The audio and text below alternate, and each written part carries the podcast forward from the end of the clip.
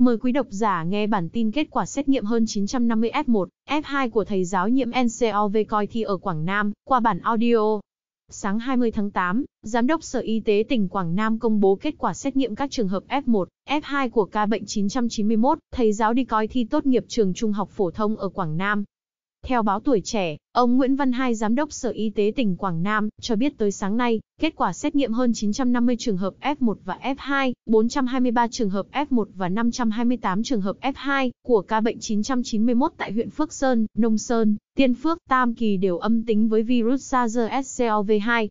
Còn các trường hợp ép một của bệnh nhân chín trăm chín mươi mốt ở huyện Hiệp Đức, Quế Sơn mới nhận tối mười chín tháng tám nên chưa có kết quả. Trong ngày hai mươi tháng tám, tỉnh Quảng Nam sẽ tiếp tục công bố kết quả xét nghiệm của tất cả các trường hợp ép một, ép hai của bệnh nhân này.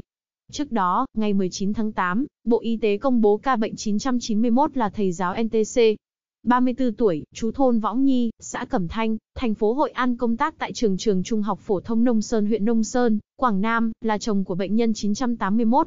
Thầy giáo en tê xê đi coi thi tốt nghiệp trường trung học phổ thông tại điểm thi số năm mươi, trường trường trung học phổ thông Khâm Đức, huyện Phước Sơn.